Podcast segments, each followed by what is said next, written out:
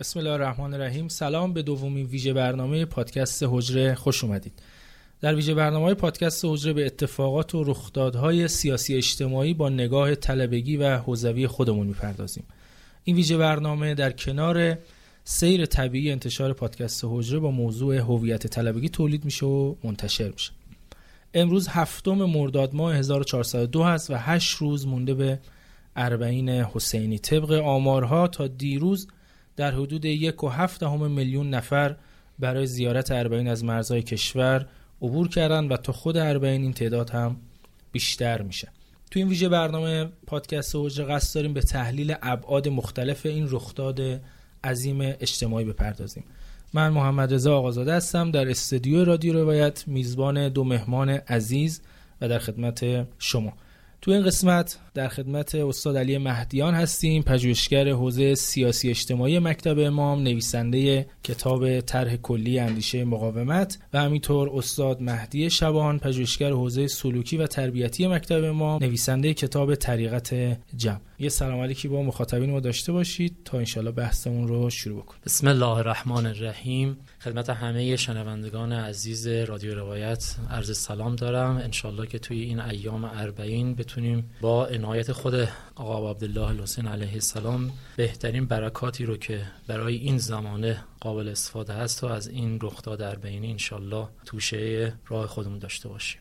سلام علیکم و رحمت الله من هم به شما خسته نباشید. میگم انشالله که هم حضرت عالی و هم ما بتونیم گفتگویی رو داشته باشیم که برای فکر کردن درباره این موضوع مفید واقع بشه. به عنوان بحث شروعی که بخوام مطرح بکنم ما طبق مراحلی که حضرت آقا برای تمدن سازی اسلامی اعلام کردن الان در دوران دولت سازی اسلامی هستیم. ما از طرفی هم داریم که این دولت باید مردمی باشه. دولت جمهوری اسلامی باید بافتش مثل انقلاب اسلامی باشه مردمی باشه. در اتفاقی که داریم می‌بینیم روبروش هستیم در واقع پیاده روی اربعین که معروف به یک پیاده روی مردمی. ما می‌خوایم ببینیم که این پیاده روی مردمی رو اگر بخوایم توصیف کنیم یعنی مردمی بودن رو درش ببینیم چطور می‌تونیم این رو توصیف کنید برامون و چه الگویی می‌تونیم برای این دوران خودمون بگیریم. ما می‌خوایم دولت رو مردمی بکنیم و حالا پیاده روی اربعین چه فایده ای داره برای این دوران ما. ببینید دولت اسلامی سه تا ویژگی داره. یعنی دوران دولت اسلامی سه تا با سه ویژگی باید شکل بگیرن. اولا بین یک دولت مرکزی و دوران دولت اسلامی باید فرق بذاریم. دولت مرکزی ممکنه دولت خوبی باشه یا دولت ضعیفی باشه. این بحث دیگری است. دوران دولت اسلامی یعنی زمانه ای که کشور به موقفی رسیده که اداره کنندگان کشور که از دل مردم بیرون میان اونها کاملا دارای این توانمندی هستن که الان عرض می‌کنم. یعنی کشور از جهت اداره کنندگان و دانش اداره در کشور به یه وضعیتی رسیده که دیگه ما نگران این نیستیم که نکنه بعد از این دولت مرکزی دولت دیگه ای بیاد اولا. و اصلا شکل و سیمای اداره کشور هم بالکل متفاوت میشه. شبیه اتفاقی شما در ماجرای نظام سازی داشتید که هندسه عمومی کشور به طور کلی عوض شد با تغییر نظام پادشاهی به مردم سالاری دینی اصلا ساختار کشور عوض شد. دولت دوران دولت اسلامی هم ساختار و چینش دیگری برای اداره کشور رو پیشنهاد میده. من سه ویژگی مهم رو تو این قصه به نظرم می‌رسه که باید توجه کنیم. ویژگی اولش این هستش که در دوران دولت اسلامی کارها توسط خود مردم انجام میشه. مردم در واقع صرفا طلبکار ما تماشاچی یا کسانی که باید بهشون گزارش بدیم یا کسانی که باید مسئله هاشون رو حل کنیم اینا نیستن. از این خیلی بیشتر ارتقا پیدا کردن و اونها در واقع خودشون عامل حل مشکلات خودشون هستن. یعنی مردم وسط میان. توان مردم قدرت مردم هم اهمیت و هم ارزشش در واقع شناخته شده و هم به درستی از اون استفاده میشه. پس نکته اول در دوران دولت اسلامی این هستش که خود مردم پای کار هستند نکته دوم این هستش که ارتباط و اتصالی که به در واقع رأس جامعه حاکمیت و قانون جامعه که اتصال به رهبری و حاکمیت جامعه هستش. این ارتباط هم درسته که درباره اینم باید توضیح بدم. و ویژگی سوم در واقع همون هویت انقلابیه. در واقع بخوام توضیحش رو اینجور باید بگم که همون هویت انقلاب اسلامی و هویت نظام اسلامی میاد در دوره دولت اسلامی هم حاضره وجود داره. پس ما باید یک شمایلی داشته باشیم که این صورتبندی داشته باشیم که اون صورتبندی در واقع صورتبندی درست دولت اسلامی که لزوما با این چیزی که الان ساختار بروکراتیکی که الان می‌شناسیم که خود ساختار بارو گرفتار می‌کنه. حالا به غیر از اینکه تربیت یافتگان مدیریتش هم در واقع توی دانشگاه ها علوم انسانی خونده ها هستن یا در نسل گذشته تربیت شدن و اشکالاتی که اونجا فراهم می‌کنه یا فرهنگ مدیریتی که دارن. ولی اصلا کلا این ساختار هم ساختار مشکل ولی اینکه این اتفاق بیفته و عوض بشه شما باید چه کار کنید؟ طرحی که پیشنهاد میشه داد این هستش که در واقع ما بیایم و خود گروه های خودجوش انقلابی رو چون گفتیم باید هویت انقلابی داشته باشه. گروه های خودجوش انقلابی رو که جلوداران انقلاب هستند و نسل جوان تربیت یافته در دل همین انقلاب هستن و پای کار بیاریم اینها بارهای کشور رو بردارن. اینها یک دستشون در دست رأس و حاکمیت جامعه باشه و دست دیگرشون در دست مردم و خدمت به مردم باشه. یعنی در واقع دولتی که فقط یک دولت مرکزی بود این انگار باز میشه و یک جریان زیادی از کسانی که پیشروان در واقع نظام و حرکت جبهه حق هستند که حرکت مردم ایران هستن اینها میان اینها خودشون ساختار پیدا می‌کنن انسجام پیدا می‌کنن و بارها رو بر میدارن اتصالی هم به حاکمیت دارن. میشه حلقه های میانی حلقه میانی بین رابطه بین در واقع امام و امت هستن. یعنی در واقع انگار ما امامت رو در جامعه در واقع یه ساحت پایین تر آوردیم و کسان دیگری رو هم وارد صحنه امامت جامعه برداشتن بارها و پیشروی در جامعه قرار دادیم. این باعث میشه ما یک دستگاه بزرگ تربیت مدیران داشته باشیم. یک. دو اینکه مردم اینها رو بشناسن. بشناسن و انتخاب کنن. الان دایره کسایی که ما می‌شناسیم برای انتخاب کردن خیلی دایره محدودیه. ولی اون اونجا کسان زیادی رو خواهند شناخت به خاطر ارتباطی که با مردم دارن. این هم نکته دوم. سه اینکه بارهای سخت کشور برداشته میشه. یعنی شما تا دیروز باید همه بارها رو می‌دادید دولت مرکزی برداره. الان توسط خود مردم برداشته میشه. و این راهکار درگیری شما در جنگ اقتصادی هست که به دست مردم بارهای اقتصادی برداشته میشه که میشه همین که شما به عنوان اقتصاد مقاومتی می‌شناسید. یا در جنگ فرهنگی و جنگ شناختی بارها توسط خود مردم برداشته میشه که همین که شما به عنوان جهاد تبیین می‌شناسید. اینو در نظر بگیرید. حالا این طرح کلی که بر و خلاصه و چکیده درباره دوران دولت اسلامی میشه داد و ما اگه انتظاری از این دولتی داشته باشیم یعنی دولت خوبی اگه سر کار بیاد هنری بخواد الان از خودش نشون بده این هستش که بتونه زمین سازی کنه چنین اتفاقی بیفته. یعنی کاری کنه که مردم بیان پای کار و بارها رو بردارن. این دولت دولت مردمیه. و دولتی که صرفا تلاش می‌کنه مشکل رو حل کنه یا به مردم سر بزنه یا یعنی صورتبندی رفتاریش در این حد فقط حفظ بکنه این دولت لزوما دولت مردمی نمی‌تونیم بهش بگیم. پس دولت مردمی فراتر از این که فقط به مردم توجه بشه. دولتی هست که مردم مشارکت می‌کنن در دولت. بله بسیار هم کار مشکلیه. یعنی اووردن مردم باید بهش فکر کنن. یعنی اتاقای اندیشه ورزی داشته باشیم که چه کار کنیم زمین سازی کنیم هر وزارت خونه به این بیاندیشه. که مردم و جوانان تربیت شده انقلابی که با انگیزه و آرمانهای انقلابی کار می‌کنن بتونن اینا بهشون میدان پیدا کنن بیان پای کار و بار از کشور بردارن. حالا اربعین چجوری می‌تونه برای چنین اتفاقی ما رو مهیا کنه؟ واقعیتش این هستش که در واقع اون جریانی که می‌تونه مسئله رو حل کنه مهمتر از دولت مرکزی در ایران مهمتر از اون خود مردمن. یعنی نیروهای انقلابی ما باید بر این اساس تربیت بشن و مهیا بشن که چنین اتفاقی رو رقم بزنن. لذا ما برای ایجاد دوران دولت اسلامی البته یک دولت خوب می‌تونه خیلی موثر باشه. ولی مهمتر از این دولت موثری که می‌تونه وجود داشته باشه این است که خود جوانان انقلابی ما متدین ما در این جهت تربیت شده باشن. یک الگوی مینیاتوری خوب برای اینکه این اتفاق رو ببینیم درش و تمرین کنیم ماجرای اربعینه. ببینید در ماجرای اربعین چه صحنه ای رو ما داریم مشاهده. اولا صحنه صحنه ایمانه. آنچه که اتفاق میفته بروز و ظهور ایمان مردمه. لذا در واقع صحنه خیلی از خیلی جهات آسونتره. نسبت به فضایی که شما فرض کنید همه معادلات بر اساس معامله کردن و سود بردن و نفع مادی تعریف میشه. نه اینجا بر اساس یک انگیزه ایمانی و آرمانی تعریف میشه. همه ساختار بر این اساسی یه نکته این هست. نکته دومی که اینجا وجود داره حضور مردمه. بارها توسط خود مردم برداشته میشه و گروه هایی که شما در فضای اربعین می‌بینید اینها دو تا ویژگی دارن. یک ویژگی این هستش که متصلا به امام جامعه و به او وصل میشن قلبا به او متصلن و به سمت او میرن یعنی به سمت همه آرمان های او میرن و با شعار لبیک میرن. و می‌دونید شعار لبیک پاسخ به یک جمله از ابا عبدالله. و اون جمله که ابو عبدالله گفته که مردم به اون پاسخ لبیک میدن جمله حلم ناصران ینصرونی یعنی اون نصرت خواسته و اینها میگن لبیک. این شعار خیلی متفاوته با دیگر شعار هاست. یعنی من طرح و نقشه تو رو متوجه هم و تو اون طرح و نقشه تو می‌خوام کمک بدم.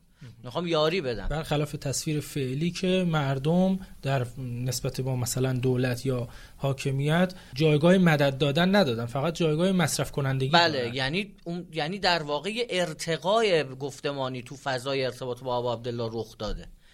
و نکته سوم ارتباط و انسجامیه که اینها خودشون با هم دیگه دارن. هم ما گروه اونجا می‌بینیم هم جبهه می‌بینیم هماهنگی بین خود مردم رو می‌بینیم.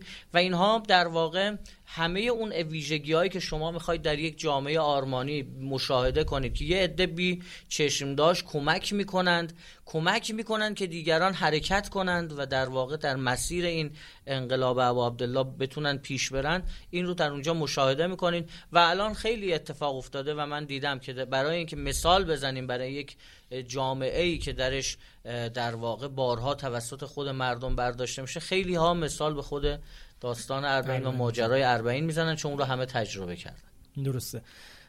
حاج شبان یکی از راه های ایجاد دولت اسلامی که توسط حضرت آقا بیان شده حلقه های میانیه ایشون یک تعریفی از حلقه های میانی ارائه دادن و گفتن که راهش اینه راه این که مردم بیان در دولت مشارکت بکنن و دولت مردم بشه حلقه های میانی. به صورت کوتاه اگر توضیح بدید که حلقه میانی چی هست و آیا ما در اتفاق اربعین ما می‌تونیم چیزهایی مثل حلقه میانی ببینیم که بیایم توی فضای کشور خودمون بگیم آره اگر همچین چیزی در کشور ما می بود این اتفاق حل می‌شد این مسئله حل می‌شد و دیگه مشکل نداشتیم. یه قدم به دولت اسلامی نزدیک شده بودیم. بسم الله الرحمن الرحیم. خب در ادامه صحبت استاد عزیز آقای مهدیان برز برسم که حلقه های میانی در واقع اون کاتالیزوریه که اون عزم و اراده مردمی رو پای کار میاره. یعنی حلقه میانی چون واسط بین حاکمیت و رهبر و از اون طرف کف صحنه جامعه مردم هست. به عنوان نخبگانی که این وسط یک قدم جلوتر اومدن و در واقع احساس تکلیف کردن و می‌خوان بارهای حکومت رو بردارن بارهای انقلاب رو بردارن.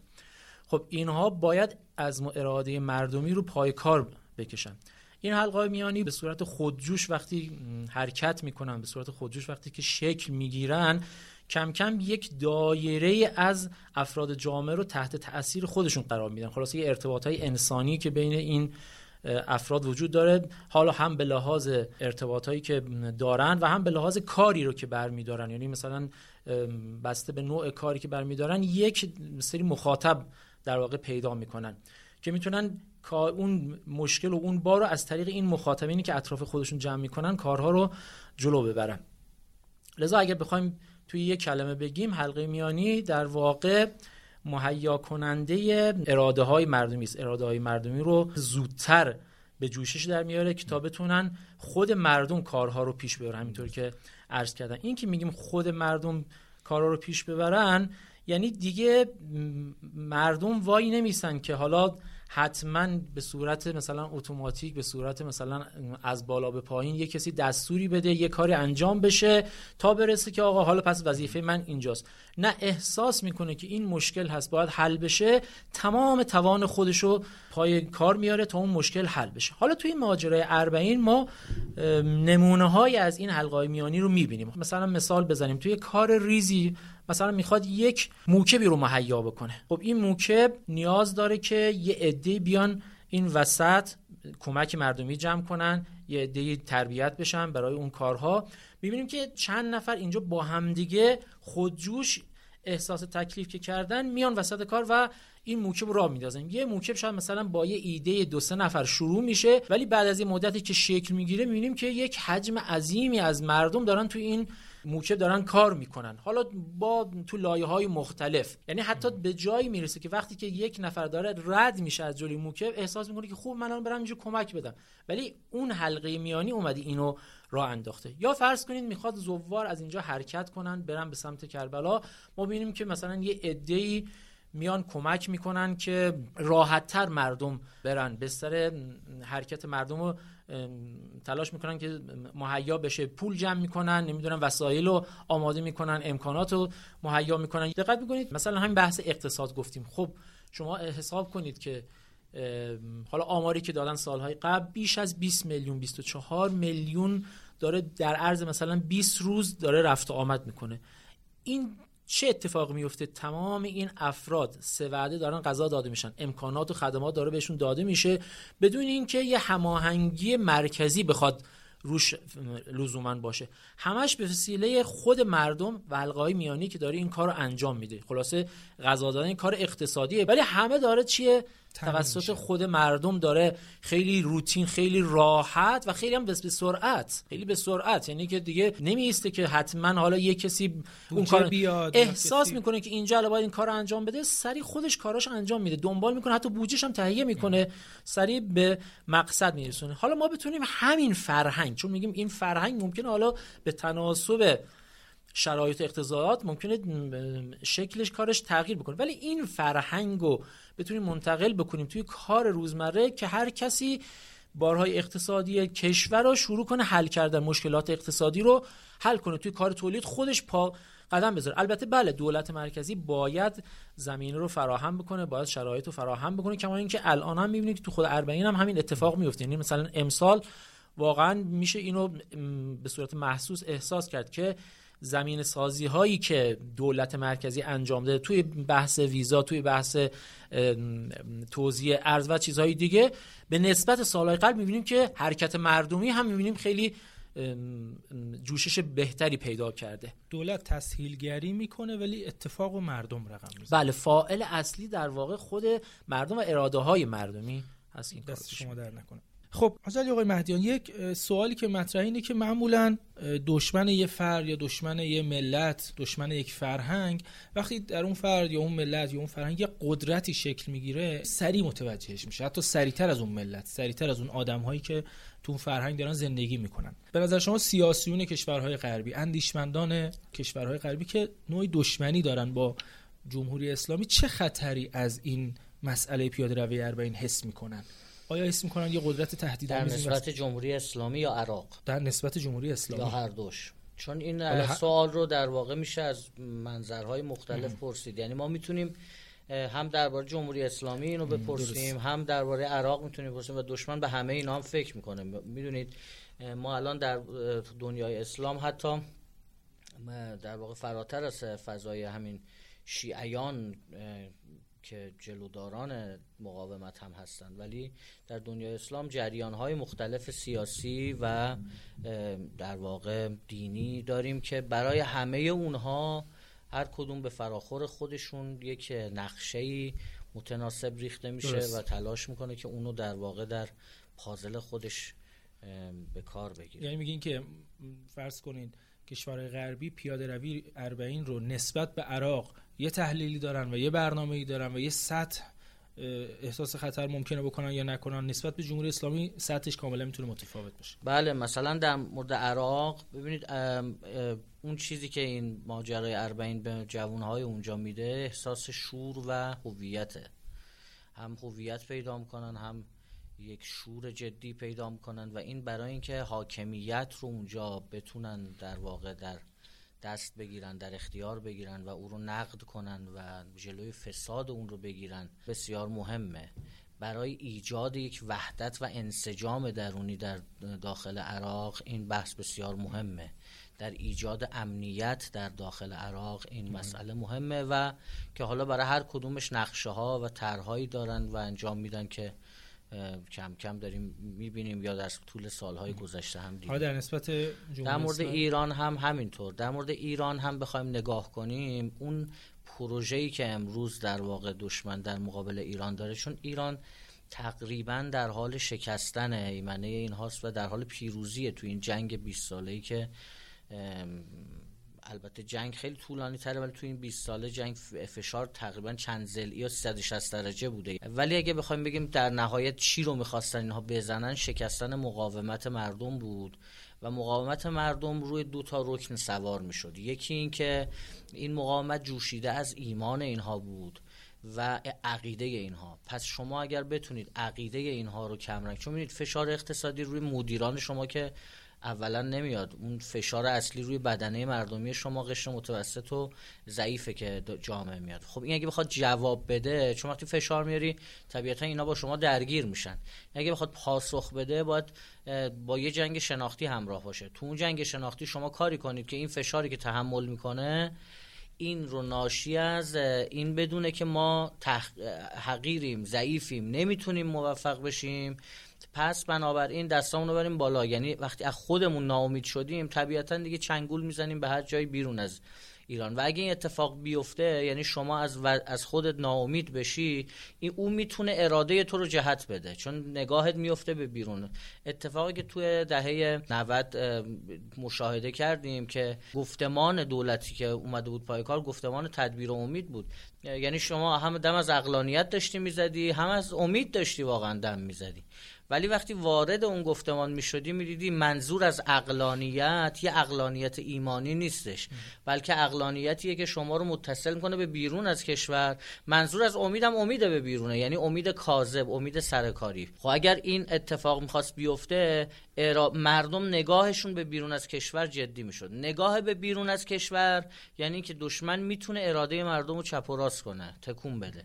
اراده مردم کم و زیاد بشه چپ و راست بشه بتونه تغییر بده در دست بگیره. این یعنی که اراده مدیران شما رو در دست گرفته یعنی اراده حاکمیت در دست گرفته. چرا؟ چون مهمترین عنصر در محاسبات حاکمیت ایران که اینها می‌تونن بهش دست داشته باشن همین توجه جدیه که به مردم و خواست مردم دارن. اگر بخوان تو این پروژه خودشون موفق بشن باید رو دو تا موضوع کار کنن دیگه. یکی این که همین ریشه ماجرا رو بزنن ریشه این مقاومت شما عقیدتونه. اون عقیده رو کمرنگش کنن.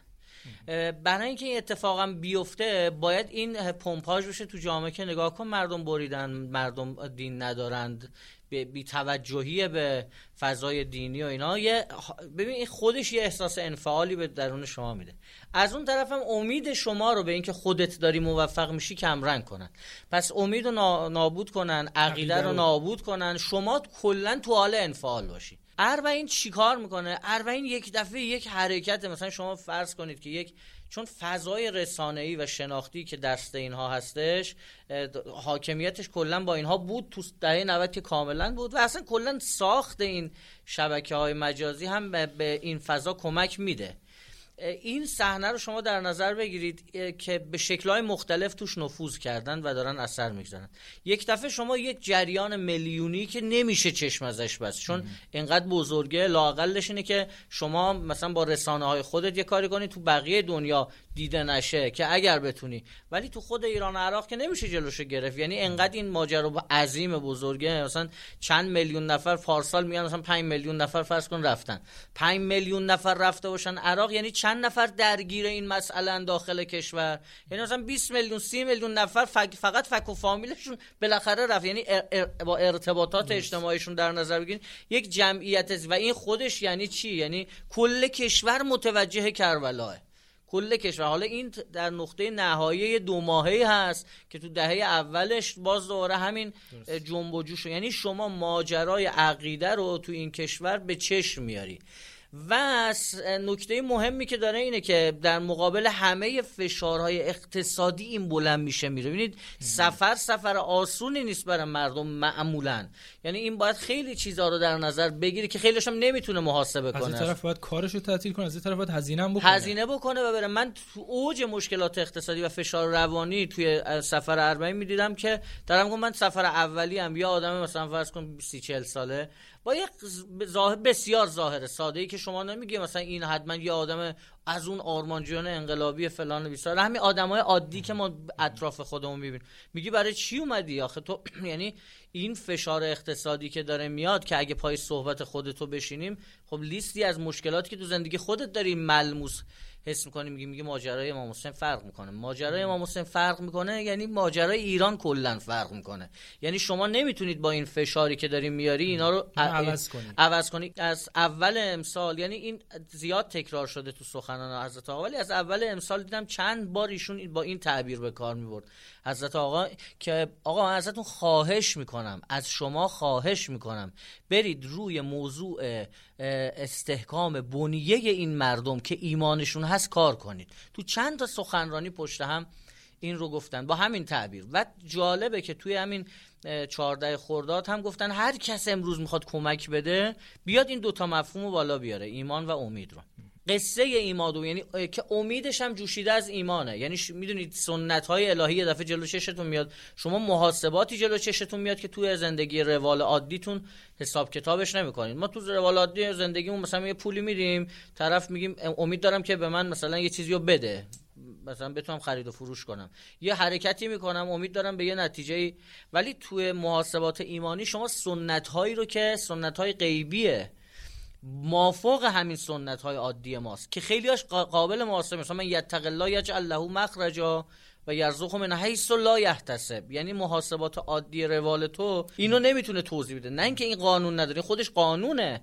محاسبه تو اینو جواب نمیده. یعنی با محاسبات عادی جوابشو نمی‌گیری. اینا یه دفعه به چشم میاد. وقتی ایمان جدی میشه این توجه به این سنت ها بالا میره که آقا تقوا توی جامعه مثلا رشد بکنه نتیجه اقتصادی می‌گیری. مثلا. برید به سمت نصرت که همین شعار لبیک یا حسین. برید به سمت نصرت. نصرت خدا میاد. نصرت خدا بیاد. یعنی اراده خدا بیاد وسط دیگه کسی نمی‌تونه جلوشو بگیره اصلا. یعنی کلا صحنه رو عوض می‌کنه. اینا یه دفعه میاد جلو چش و اینا اون چیزیه که باهاش میشه شکست داد دشمن و تا حالا هم همینجور بردیم جلو. یعنی تو این ده 15 سالی که هم دولت ها ضعف های جدی داشتند هم فشارها گسترده و شدید بوده. تو این مدت شما نگاه می‌کنید ببینید که عبور کردن مردم ایران و حالا داره تلعلو پیروزی هاشون کم کم دیگه دارن دونه دونه نورش داره کم کم خودشون نشون میده پس من اگه بخوام جمع بندی بکنم می‌تونم اینجوری بگم که اگر ایمان مردم ضعیف بشه نقشه دشمن جواب میده. حالا اربعین میاد ایمان مردم رو تقویت می‌کنه به چشمشون میاره قدرتشون رو به چشمشون میاره نقشه دشمن ناخداگاه از بین میره. ببین امیدم هست دیگه یعنی اون نکته اصلی که یعنی احساس انصداد. ببین وقتی حرکت اتفاق میفته برای ایمان این اصلا بدون امید امکان نداره. یعنی شما یه, جریانی رو در ایران در نظر بگیرید. همه از سر ایمان حرکتی می‌کنن به سمت اون مرکز تمایلاتی که همه آرمان هاشون از اونجا میگن شما استقلال آزادی جمهوری اسلامی هر عدالت فلان هر شعاری که بدید در دوران انقلاب همه از خود امام حسین مردم دارن. میرن به سمت کانون اون شعارهای خودشون. بعد این احساس به شدت احساس امید و حرکت توی مردم ایجاد می‌کنه. و خب طبیعتا حالا برای دوره دولت اسلامی و دوران دولت اسلامی و برداشتن بارها دست مردم معلومه که این چقدر می‌تونه موثر بیفته. دست شما در نکنه. حاج شبان توی بحث پیاده روی اربعین به نظر شما چه نکته های نابی وجود داره از لحاظ فرهنگی؟ که بشه این رو به رخ تمدن غرب کشید. به رخ فرهنگی که داره تهاجم می‌کنه. به ما کشید و بگیم همه متوجهش بشیم. بعضی وقت اتفاق میفته که ما دچار حجاب میشیم و نمی‌بینیم اینها رو. اینها رو بتونیم بیاریم بالا و ببینیمش. نگاه کنید تمایز و تفاوت تمدن ها برمیگرده به اون بنیان های مبانی انسانشناسی که این تمدن ها روش سوار شده. تمدن قبل روی حالت فردگرایی لذتگرایی یک اومانیسم بسیار غلیزی سوار شده که فقط به فکر خودشه فقط به فکر منافع خودشه. اما از اون طرف تمدن اسلامی روی هویت ایمانی روی هویت عیسی روی هویت اتصال به امام اتصال به خدا بنیانگذار شده. و خود این اثرات مختلفی رو بعدا توی سطوح ظاهری ما ازش مشاهده می‌کنیم.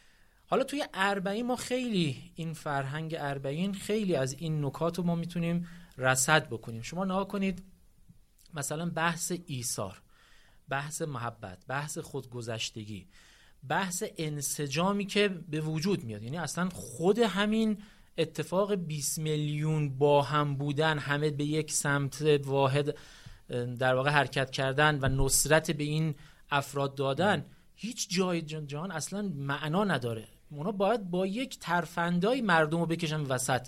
این خودکار طرف به عشق امام حسین با اون هویت شیعی و ایمانی که توی سابقه تاریخی توی نهاد این مردم در واقع جان گرفت. اینجوری نیست که الان توی همین یکی چند سال اومده باشه بگیم افراد دارن میرن. و لذا دشمن اینو نمی‌بینه. فکر می‌کنه اینا رو مثلا می‌تونه با یه کار ظاهری از بین بره در حالی که اینجوری نیست. در واقع توی اربعین ظهور کمالاتیه که جامعه آرمانی مهدوی دنبالش میگرده. ما نمونه هایشون اینجا داریم خوب مشاهده می‌کنیم. یعنی طرف راحت میگه زمان امام زمان دست می‌کنه توی جیب برادرش هر چقدر نیاز داره. تجربه است تجربه بله. الان انگار که توی این زمان اربعین ایمان ها اینقدر قوی میشه نزدیک میشه به اون حالت آرمانی. خیلی از این خود از خودش راحت تر انجام میدن. این حتی کسی که مثلا شاید تو طول سال اینقدر براش سخت باشه این کارا ولی اینجا این کارا انجام میده. داره پیاده روی می‌کنه اول دست اون پیرمرده رو می‌گیره دست اون بچه رو می‌گیره. توی صف غذا که می‌خواد بیسته اول اونو مقدم می‌کنه. دقت می‌کنید یعنی یه اتحاد یک انسجامی بین انسانها در واقع ایجاد میشه که در واقع این اتحاد همون بحث ولایتیه که می‌خواد با همدیگه متصل شه. میگه به عشق امام حسین. چون زائر امام حسین من بهش خدمت می‌کنم چون زائر امام حسین من بهش کمک می‌کنم. من همراهش میشن. خب این هویت و اتحادی که در واقع داره اتفاق میفته اینو هیچ جا غرب نداره. و اینها می‌تونیم زیاد از این نمونه ها ما بشماریم و هر کسی هم در واقع احساس می‌کنه. فقط خوبه که ما اینها رو خداگاه بکنیم در واقع خداگاه کنیم و با یه نگاه عمیقتری دنبال این فرهنگ های ارمین بریم و کم کم اونا رو توی زندگی عادیمون هم جریان بدیم. یعنی ما می‌تونیم بر از اربعین که برگردیم کم کم حالا افرادی که در واقع همون حلقه های میانی که با هم دیگه هستن اونها حداقل این فرهنگ رو توی خودشون تقویت کنن تا کم کم این فراگیر بشه توی کل در واقع ملت. و دشمن از این میترسه یعنی از این نکته اربعین که این فرهنگ اگر تکرار بشه هر سال و هم فراگیر بشه خود خود, خود این تکرار شدن باعث پمپاژ شدن تو طول سال میشه و این میترسه که این کم کم مردم رو در واقع نگاهشون به اربعین بیشتر بشه و این فرهنگ منتقل بشه توی بقیه اقشار جامعه تقویت بشه. و خب قطعا این دیگه شکست تمدنی که از طریق اربعین نسبت به غرب چه اینکه ما تا مثلا 4 5 سال پیش به قبل مثلا مفهوم ایسکا سلواتی داشتیم ولی از وقت دیگه اربعین خیلی گل گرفت تو ایران به, به هر مناسبتی مردم میان موکب می‌زنن. اصلا یه فرهنگ شده. بیایم موکب بزنیم خدمت کنیم به مردم. به خاطر هر اتفاق ممکنه موضوع امام حسین اصلا جالبه که اربعین اینقدر قدرت داره که اصلا هر اتفاق و هر مشکلی هم که توش بخواد اتفاق بیفته به راحتی و به سرعت شروع می‌کنه در واقع اقدام مقابلش رو انجام بده و سریع اونو به کار میگه مثلا فرض کنید یه زمانی توی زمستون می‌رفتن ملت اربعین حالا افتاده توی تابستان. درسته؟ می‌بینیم سری موکبه های عراقی مردم اصلا به فکر که ما چه کار کنیم؟ مردم راحت تر برن توی گرما. نمی‌دونم آب خنک بدیم شربت بدیم دوغ بدیم آب هندوانه بدیم نمی‌دونم چه جور سیستم های خنک کنندگی اصلا یک ابتکارات جدیده اون بحث مردمی سازی میگه مثلا یک کارهای عجیب و غریب اتفاق میفته یعنی انگار که انسان هر موقعی که وارد فضای اربعینی میشه این حالت آرامش رو داره. احساس می‌کنه که هر شرایطی که هر باشه خطری هر در واقع موجی که بخواد بیاد بخوره به این کانون هیچ اتفاقی نمیفته. خیلی راحت اون رو دفع می‌کنه ولی لازم احساس آرامشی که پیدا می‌کنه ملت همراه می‌کنه. ملت رو با این رخ داد. دست شما در نکن این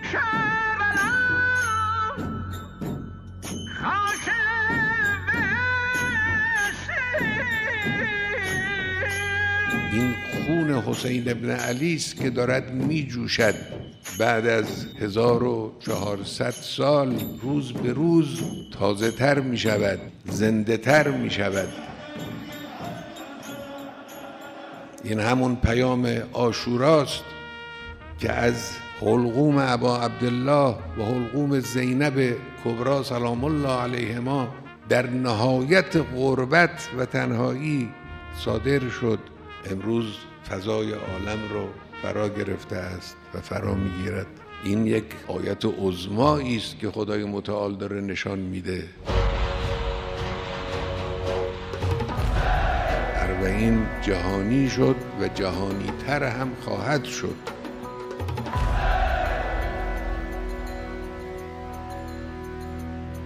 این همون پیام آشوراست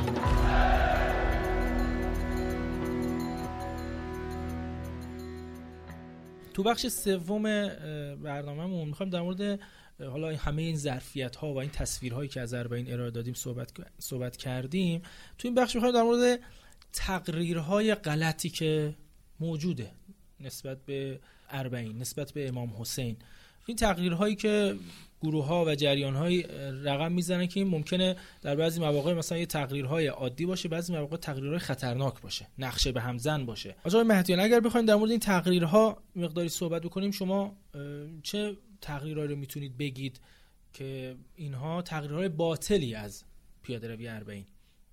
ببین من اگه تو یه کلمه بخوام خیلی نمی‌خوام تنوع بهش بدم تو یه جمله بخوام بگم اون نکته ای که یعنی منحرف ترین نکته ای که الان من مشاهده می‌کنم و چند سالم این خطا رو می‌بینم تو ذهن یه عده هست. و اونی که این ماجرا ماجرای سیاسی نیست. ماجرا ماجرای سیاسی نیست. تا اجازه یه مقدار راجبش صحبت بکنم. ببینید زمانی البته خب این حرف گفتنی تر بود. الان با توجه به اینکه در واقع مردم می‌بینن که فضای درگیری و دشمنی دیگه در حد درگیری با فلان حاکمیت یا نقشه حکمرانی یا دولت یا فلان نیست. دیگه عقیده اونها مد نظر هست و اون رو دارن می‌زنن این رو دارن لمس می‌کنن. این خیلی سختره گفتنش. ولی خب یه میگن. کمتر شده ولی بازی یه میگن. خیلی سخت شده. چرا؟ چون طرف متوجهه که الان وقتی میرن به سمت کربلا خود این رفتن خیلی از نقشه ها رو خراب می‌کنه. خیلی از حرف و حدیث ها رو زیر سوال می‌بره. خیلی از در واقع دفاع ها رو چه بخواد چه نخواد از حکمرانی می‌کنه. از حکمرانی دینی خودش می‌کنه. یعنی الان بره به سمت کربلا حاکمیت دینی تو ایران تقویت میشه. بخواد یا نخواد همین الان هم این بحث مطرحه که میگن آقا مثلا این سفر سفر عرض به خدمت شما که حاکمیتیه و سفر دولتی و حکومتیه و غربی این حرفو می‌زنن. می‌زنن و خیلی خوبه که اینو می‌زنن. چون ببینید اساسا این حرف راجع به این نه این ماجرا درباره نمی‌دونم عید قدیر هم می‌زنن راجع به محرم و سفر هم می‌زنن راجع به سرود خوندن شما هم می‌زنن دلیلش هم خیلی روشنه. چون تو غرب امری اگه حاکمیتی بشه حتما مردمی دیگه نیست. ولی تو ایران اتفاقا برعکسه. هر چی یه چیزی مردمی تره حاکمیتی تره هر چیزی حاکمیتی تری مردمی تره حاکمیتی به معنای امام خمینی طورش. نه حاکمیت های غربی که حالا یه عده‌ای ممکن از مدیران شما هم همون فکر رو بخوان داشته باشن. ببینید حاکمیتی ترین شخصیت شما حاج قاسم مردمی ترین قهرمانی که میشناسیمش تو این دهه و دهه قبلی شما همین حاج قاسمه. کاملا یه شخصیت نظام حاکمیت که وارد درگیریایی میشه که درگیریایی که مردم اولا باش مواجه نیستن اتفاقا. بیرون از مرزها رقم می‌خوره. همه جور اتهام هم به خودش و حاکمیت ایران زدن و بعد که شهید شد دیدن این همین اتفاق رو شما تو قصه مثلا قدیر همین داخلی خودمون توی ده کیلومتری تهران می‌دیدید که یه ماجرای کاملا مردمی داره اتفاق میفته حاکمیت هم پایکاره. یعنی اتفاقا جمهوری اسلامی معجزش همین شکلیه. یعنی وقتی میگه مردم سالاری دینی صادقانه ترین حرفیه که امروز تو دنیا راجع به مردم زده میشه اینه که شما همون موقع که مردم رو پای کار آوردید حاکمیت پای کاره. لذا یکی از اتفاقایی که تو این دوران داره میفته حالا بعد از همه این دعواها که هی داره خالص میشه و معلوم میشه که دعوا اصلا سر چیه کلا. یکی از اتفاقا اینه که مردم دیدن حضور ایمانیشون همون حضور سیاسیشونه و این دوتا با هم دیگه مرز نداره. بعضیا بودن که فکر می‌کردن یه در واقع مثال پیدا کردن برای طرحهای آنارشیستی خودشون.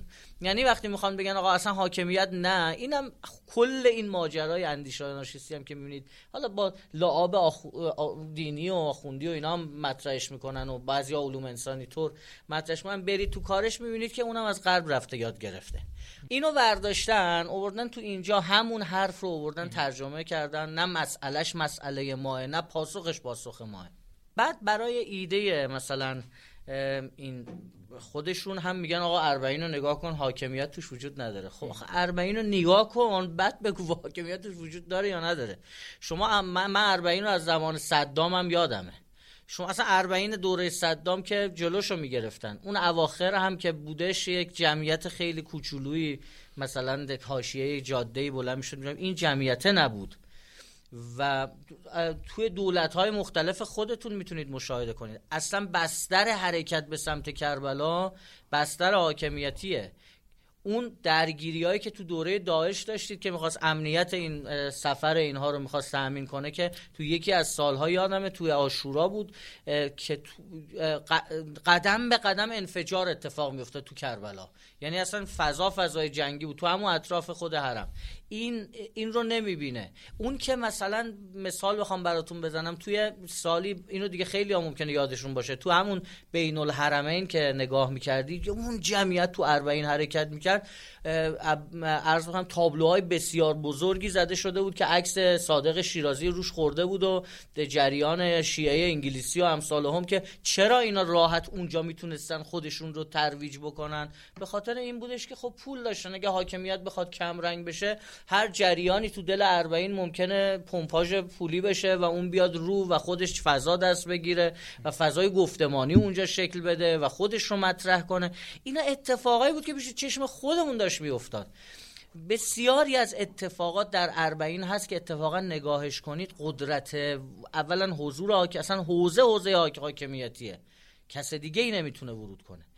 دو اینکه هماهنگی بین همه این جریان ها اونجا رو لازم میاره. بسیاری از ضعفایی که اونجا می‌بینید ضعف حاکمیتی تو عراقه که توی صحنه اربعین هی نشون میدن و می‌خوان بگن آقا اینجاش این ضعفو داره اونجاش اون ضعفو داره. خب اون ضعف حاکمیتیه ولی و خیلی اتفاقای دیگه که داریم می‌بینیم. اینا می‌خوان برای اربعین اینو درست بکنن که باهاش بیاد نظامو بزنه مثلا فکر کنه هنر کرده مثلا یه حرف جدید یا نوعی به اختراع کرده که واقعیتش اینه که اینطوری نیست. ماجرای اربعین در ایران و در عراق و در کل منطقه مسئله مقاومت مسئله قدرت ولی قدرتی که جوشیده از دیگه ابزار و اینها نیست. قدرت جوشیده از مردمه و قدرت جوشیده از مردم قدرت سیاسی تو درست می‌کنه. و با همین قدرت این قدرت سیاسی خودش مقدس ارزشمنده و تقریرهایی که توی این ماجرای اربعین می‌خواد این اتفاق نیفته و فکر می‌کنه. اینا همشون دیدید تو قصه ببخشید مثال می‌زنم. توی ماجرای اختشاشات دیده بودید آخوندا رو می‌زدن چاقو می‌زدن ضربه می‌زدن. بهش می‌گفتن خب این آخوندو برای چی زدی؟ الان این موافق نظامه مخالف نظامه. شاید این از اون آخوندایی باشه که خودش میگه فلان. می‌گفتن ما کلا همه رو اصلا آخوندی رو به سیاسی بودن و حاکمیتی بودن می‌شناسن. شما هر چقدر این خورده جریان ها با این طرز فکر بیاری تو اربعین اربعین رو سیاسی می‌شناسن کارش نمیشه کرد. صحنه این صحنه است. توجه می‌کنید. و این اتفاق داره میفته منتها اینو هر چقدر ما خداگاهش کنیم. سرعت بلوغ و سرعت رشد ماجرای اربعین در ایران و در جهان اسلام بیشترم میشه. تو بخش پایانی اگر به صورت عینی خب الان مخاطب ما طلبه ها هستن در این برنامه. آقای مهدیان به صورت عینی اگر بخواید به طلبه هایی که دارن میرن به زیارت اربعین بخواید توصیه‌ای بکنید توصیه‌های عملی توصیه‌های حتی رفتاری.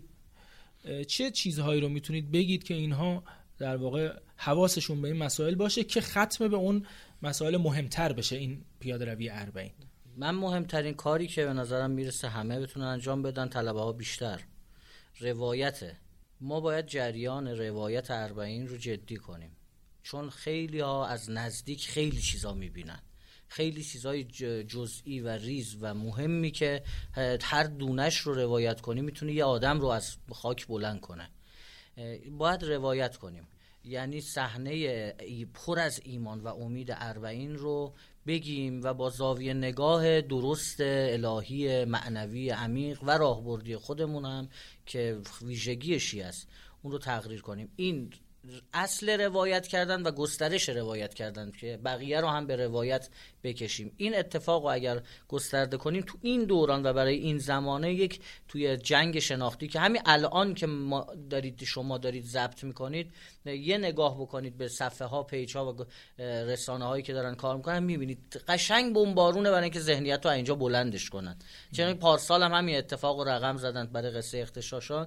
و هر سال اگه نگاه کنید همین جوری هست. یعنی شما بعد از ماجرای محرم و سفر یه واقعی یه اتفاقی و اینا رقم می‌زنن که ذهنها رو بردارن یک جای دیگه.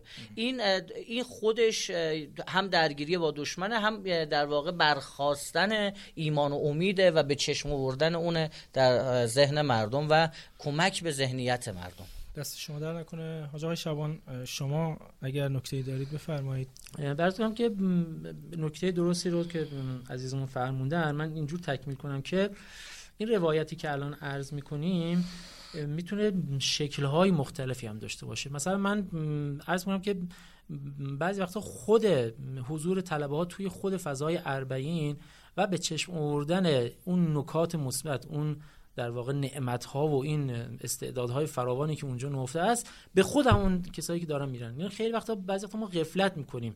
همین که گفتم ناخ توی ناخودآگاه ممکنه مثلا اینها نقش ببنده. اینها رو به صورت خداگاه جنبه های مختلف ما بتونیم سر صحنه روایت بکنیم و خود به خود دیگران ترغیب میشن که اینها رو به دیگران هم منتقل بکنن.